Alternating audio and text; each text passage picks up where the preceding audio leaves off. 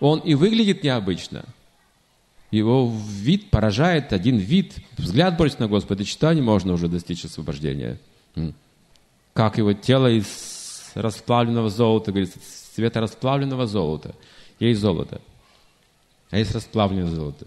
Оно колышущееся. Цвет колышется.